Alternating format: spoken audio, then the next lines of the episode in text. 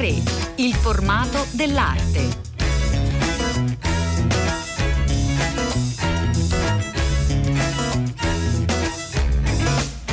Buongiorno, bentornati all'ascolto di A3, un nuovo viaggio insieme, una nuova puntata. A3 vi porta oggi a Treviso, alle gallerie delle prigioni dove è stata appena inaugurata una mostra molto interessante che ci costringe a pensare, pensare ad un tema quanto mai attuale, quello delle migrazioni.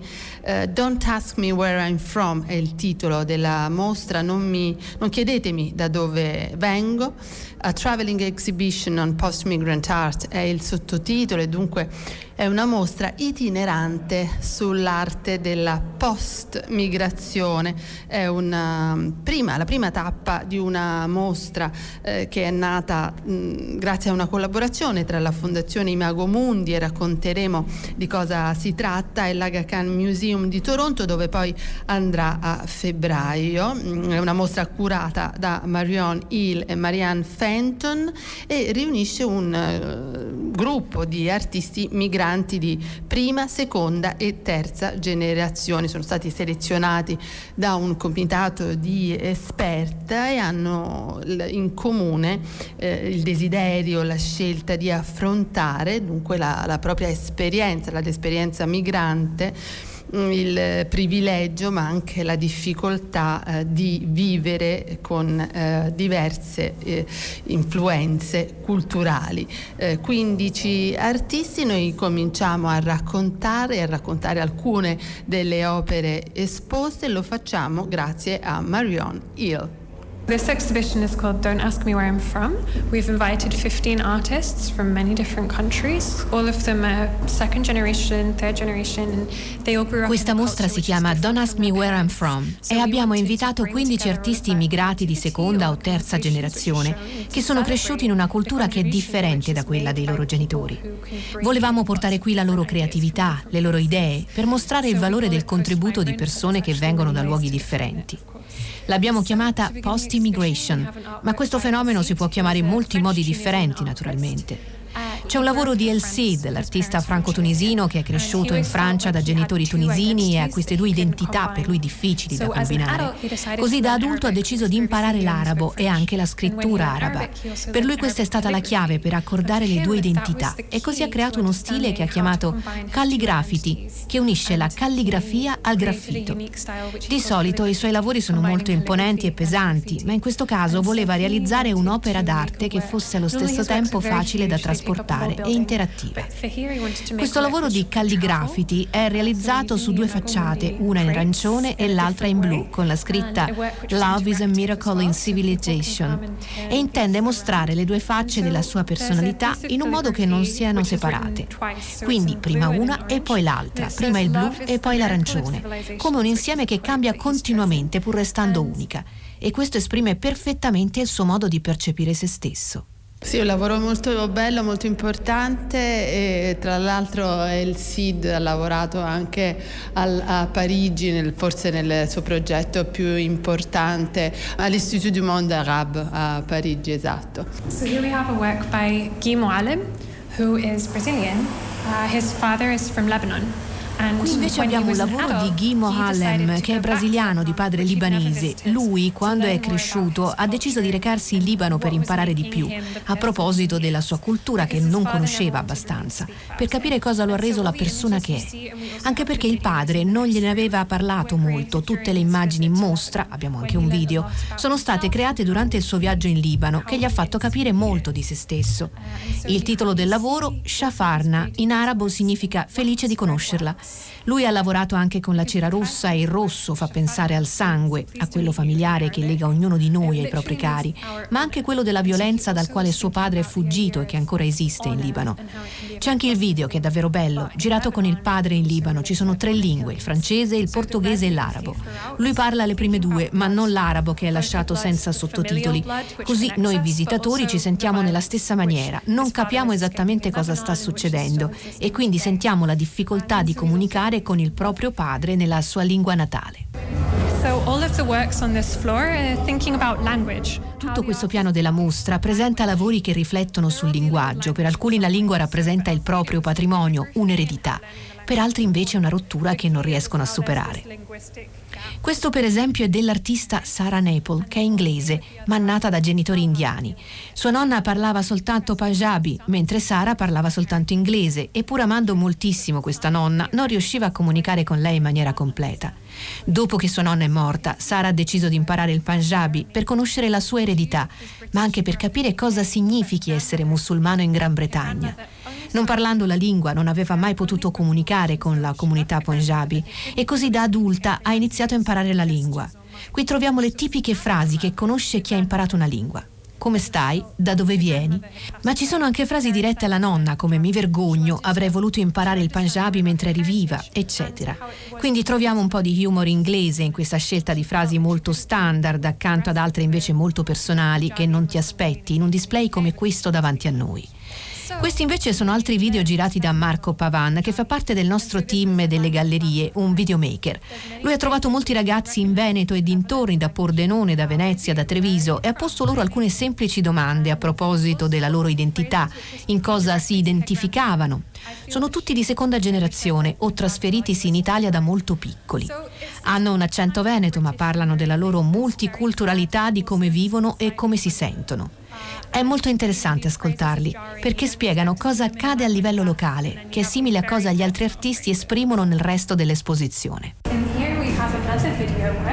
This is by Tanjiwe Nikinkosi. She was born in the States, in the United States. Her father is South African and her mother was originally from the Ottoman Empire, so sort of Turkish Greek. And E questo è di Teniwe Niki Nkosi, che è nata negli Stati Uniti da padre sudafricano e madre di origine greco-turca. E pur essendo cresciuta negli Stati Uniti, ha sempre avuto l'impressione che il Sudafrica fosse casa sua. Da adulta ha scelto di andare a vivere in Sudafrica per rendersi conto che non si sentiva del tutto a casa, ma piuttosto divisa tra due luoghi, due culture. Quando è nata sua figlia, si è chiesta come raccontarle, come farle capire cosa fosse una cosa, un posto di appartenenza e ha realizzato questo video. Here we have Erika Kaminishi, uh, who you just met outside, and this work is called Islands. Um, Qui abbiamo Erika Kaminsky e il suo lavoro si chiama Island. Per realizzare queste minuscole isole ha utilizzato dei cerotti che si usavano in laboratorio, quindi le opere hanno un carattere scientifico, ma dentro lei realizza delle mappe e se si osserva con attenzione tutti questi motivi sono disegni, tutti realizzati a mano.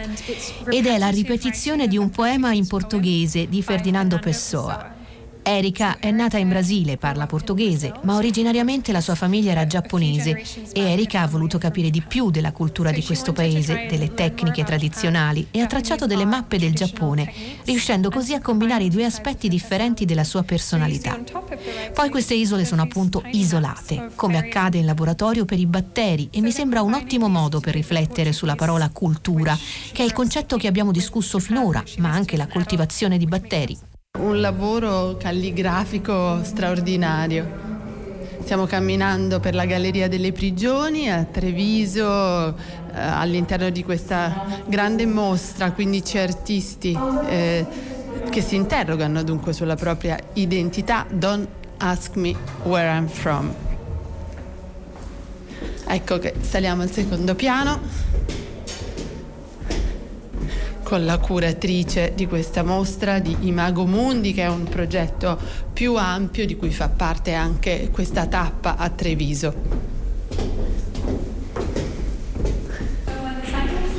We're thinking about the two themes of home and memory. So we'll begin with home. How, when you travel, how you create a home, how, what you mean, what makes a home, and, and, and all these, what it means to be at home somewhere. So here we have an artist called Sukaina Kopa, In questa seconda parte della mostra abbiamo riflettuto all'idea di casa. Qui abbiamo Sukaina Kuba, nata in Iraq ma ha vissuto in Canada e in molti altri paesi. Lei si descrive come una nomade e ha pensato per questo lavoro al tappeto che arrotolandolo o srotolandolo ci fa sentire a casa ma ha aggiornato questa tradizione realizzando il tappeto in lattice e lo ha dipinto. Continuiamo il nostro racconto dai Magomundi, Treviso, uh, Don't Ask Me Where I'm From, dunque abbiamo eh, raccontato la mostra, siamo quasi arrivati a uh, raccontare per voi l'opera di Elena Elasmar che è con noi. Buongiorno. Buongiorno Elena.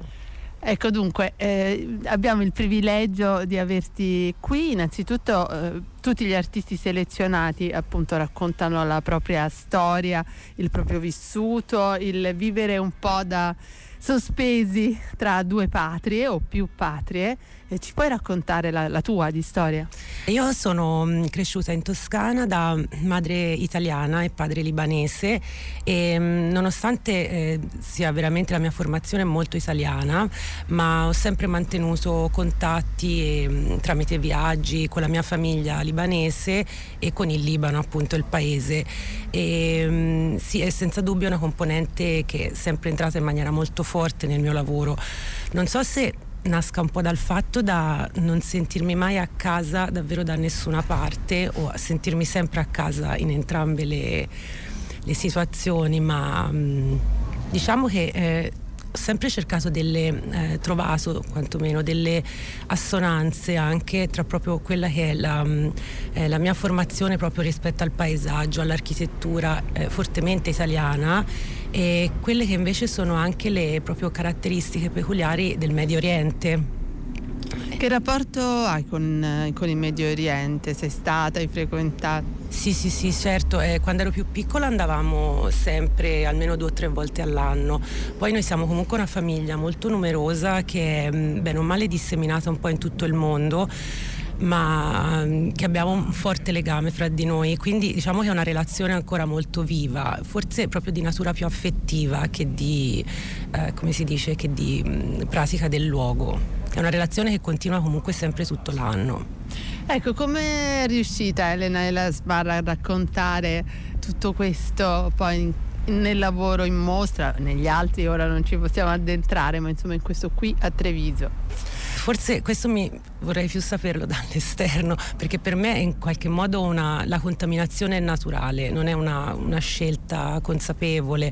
Eh, io comunque metto sempre in gioco il mio immaginario e nel mio immaginario eh, appunto rientra quello che è le cose con cui ho più eh, familiarità e vicinanza, ma anche tutto quello che in realtà è più una mancanza, quindi anche una forma di appunto ehm, perenne se- senso di eh, spaesamento rispetto anche al presente. Mm. Dal punto di vista invece proprio dei mezzi utilizzati, è una preferenza oppure è, più l'idea, il concetto?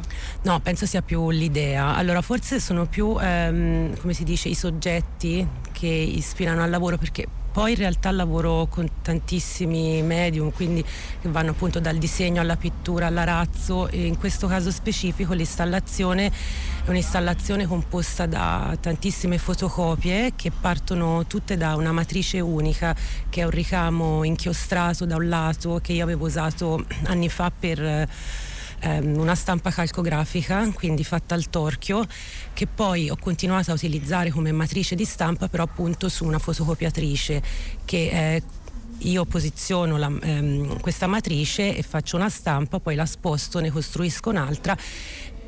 Questo, tutto questo insieme di ehm, disegni eh, che proliferano e si richiamano l'un l'altro vanno a creare questa composizione infinita che forse però poi diventa più una sorta di immaginario geografico, di segno e, e quindi ecco, è proprio sulla, anche qui c'è come dire, sulla perdita della cioè la memoria che cos'è, è un qualcosa che siamo stati ma che continua a, a produrre eh, nell'oggi dei punti di vista sempre nuovi.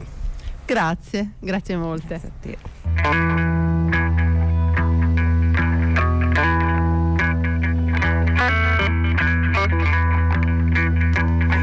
a questo punto vogliamo sapere tutto, o insomma eh, di più sicuramente eh, della Fondazione Imago Mundi e per questo siamo con Enrico Bossan.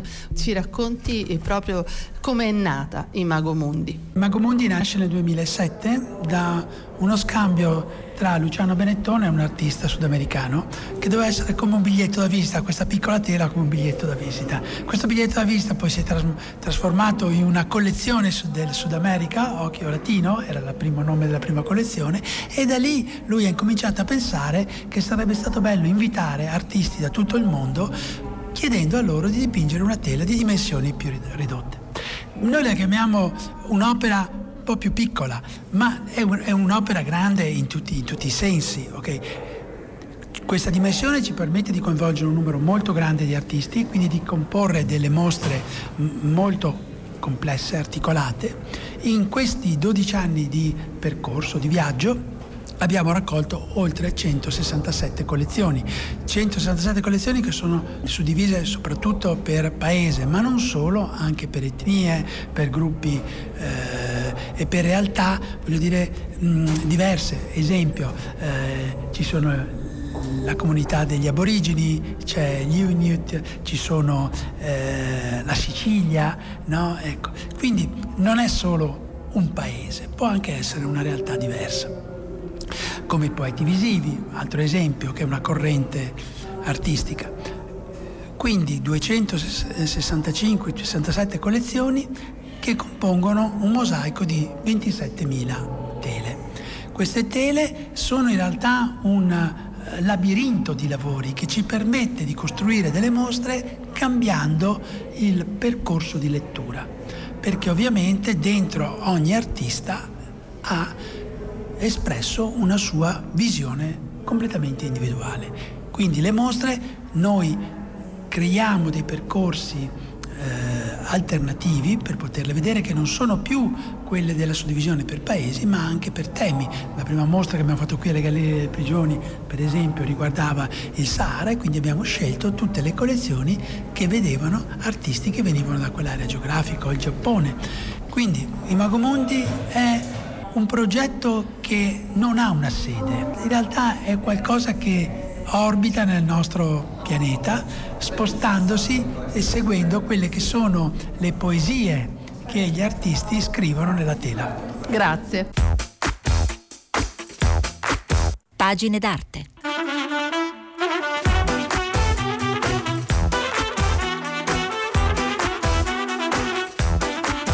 Ed eccoci il nostro spazio dedicato ai libri, ai volumi d'arte. Oggi un grande protagonista come Duchamp torna al centro dell'attenzione con un poderoso volume scritto da Marco Senaldi che saluto. Buongiorno, bentornato. Buongiorno, buongiorno per il poderoso poi soprattutto. Marco Senaldi è critico, è un teorico, è un ricercatore, ha pubblicato diversi libri, ne ricordo qualcuno, Enjoy, Il godimento estetico, era insomma, diversi anni fa, nel 2003 eh, Van Gogh a Hollywood e ha scelto eh, di dedicarsi insomma, all'artista eh, proprio eh, più sperimentale, concettuale eh, del Novecento artistico allora, innanzitutto, come mai ha scelto di avvicinarsi a Duchamp? Ma eh, in, in, realtà io dico sempre che questo libro avrei cercato di evitare di scriverlo. Ah, ecco. Ricordiamo intanto molto. che è edito da Meltemi come diversi altri libri di Senaldi e il titolo esatto è Duchamp, la scienza dell'arte. Esatto perché su Duchamp è stato scritto veramente tanto, sì, quindi sì. È, è, uno degli autori più interpretati. Eh, poi mi piaceva però in effetti quello che lui diceva delle interpretazioni, diceva ma eh, le interpretazioni della mia opera sono interessantissime soprattutto perché dicono molto eh, su chi le fa, più che sulla mia opera. No? Sì.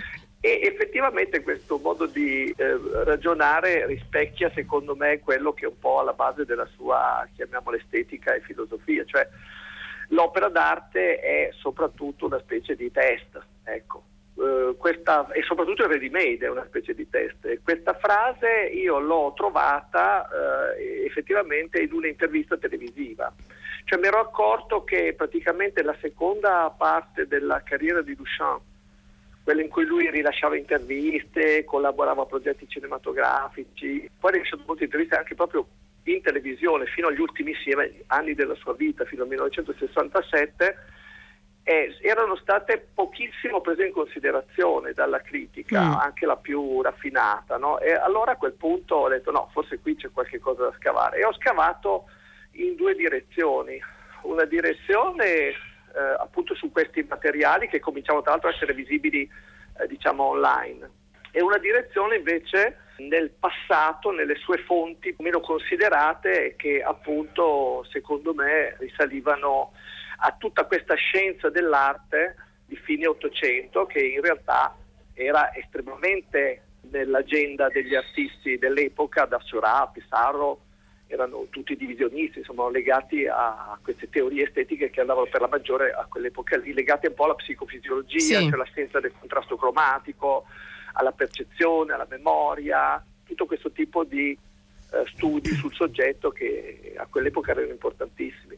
La differenza di Duchamp è che eh, lui praticamente non trasforma questi saperi in opere d'arte eh, diciamo figurative, ma prende sì. letteralmente questi oggetti da laboratorio e in pratica eh, ne fa delle opere, perché se noi guardiamo le sue famosissime sculture rotanti, eh, sono estremamente simili agli oggetti dei laboratori psicofisiologici che eh, andavano per la maggiore sia in Europa, a Parigi, ma anche negli Stati Uniti dove lui andava regolarmente.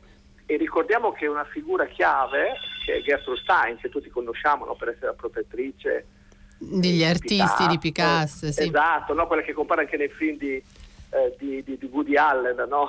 sì. in quel film bellissimo Midnight in Paris dove sì. si torna negli anni 20 c'è, c'è, c'è, anche lei e lei, lei, è stata la prima donna a laurearsi in eh, psicologia con chi? Con fratello di Henry James, questo William James eh, che a sua volta aveva chiamato eh, Mustenberg, eh, un grande psicologo tedesco, eh, a Harvard.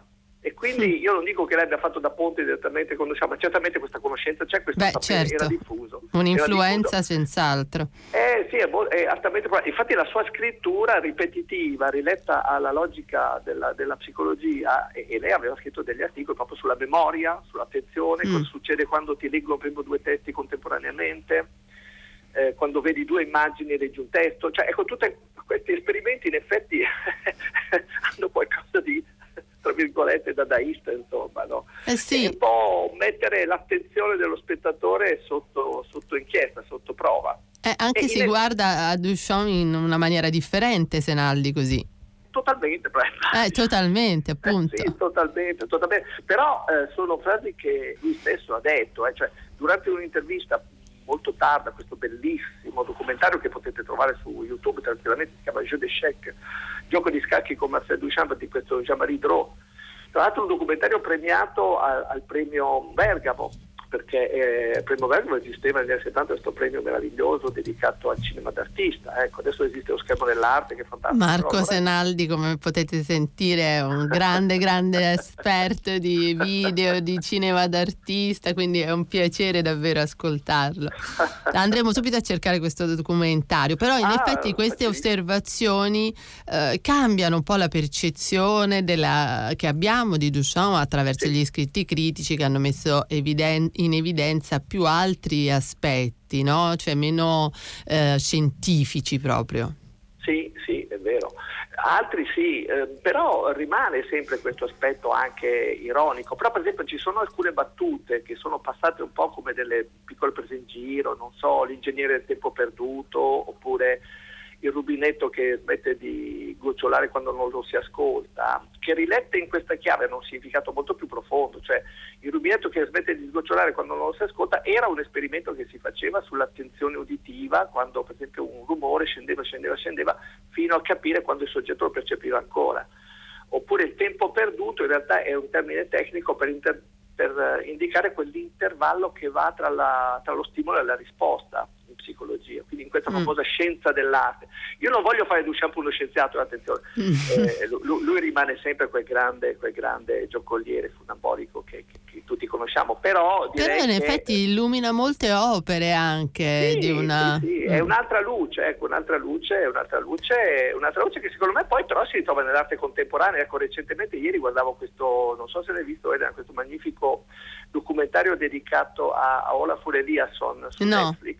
Ma non ancora. Poco, ma formidabile perché lui... Un altro però... titolo da segnare allora. Quello su Netflix però. Eh. Bene, bene. Dove Olafur, eh, meraviglioso giocoliere anche lui della percezione, si rivolge alla camera sotto, eh, guarda in macchina e dice buongiorno, prende un foglio rosa e dice spegnete tutte le luci e guardate un po' come funziona il vostro monitor se adesso metto questo foglio davanti e alla, alla, alla, alla telecamera, no? E effettivamente tu spegni le luci e vedi tutto rosa e poi dici guardate adesso metto un foglio giallo e tutto diventa giallo, cioè sta sperimentando eh, proprio con, con, lo spettatore come ha fatto con tutte le sue grandi opere, Il Sole alla Tate, eh, no? le, certo. la scultura di, di, gocce dove lui rifà una specie di, di, di arcobaleno, no? Fa, eh, tutti i suoi fa, weather projects. Esa, esa, esattissimo, esattissimo. Sono, sono, poi progetti sulla, sulla, percezione, perché che cos'è in fondo un, un arcobaleno, no? cioè qualcosa che vediamo noi e, e non c'è. Eppure, eppure, guarda Elena, questa cosa del giallo mi ha fatto pensare ancora a Duchamp, adesso sembrerò un invasato. Eh, eh, or, ormai naturalmente Marco Senaldi è dentro il problema duchampiano. Esatto, il problema sarà uscire. So.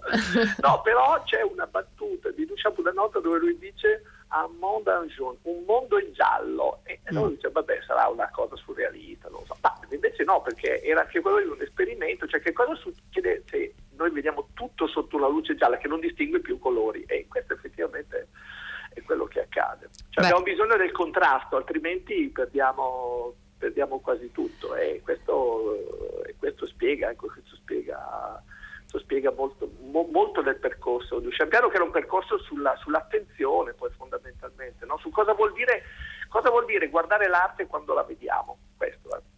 Beh, insomma, eh, avrete capito, è un libro importante, un libro da non perdere davvero, questo di Marco Senaldi per Meltemi Duchamp, la scienza dell'arte che davvero illumina uno degli artisti cruciali del Novecento, di una luce completamente eh, nuova. Grazie, grazie a Marco Senaldi per essere stato con noi.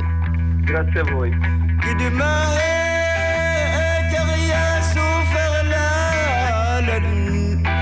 Nima.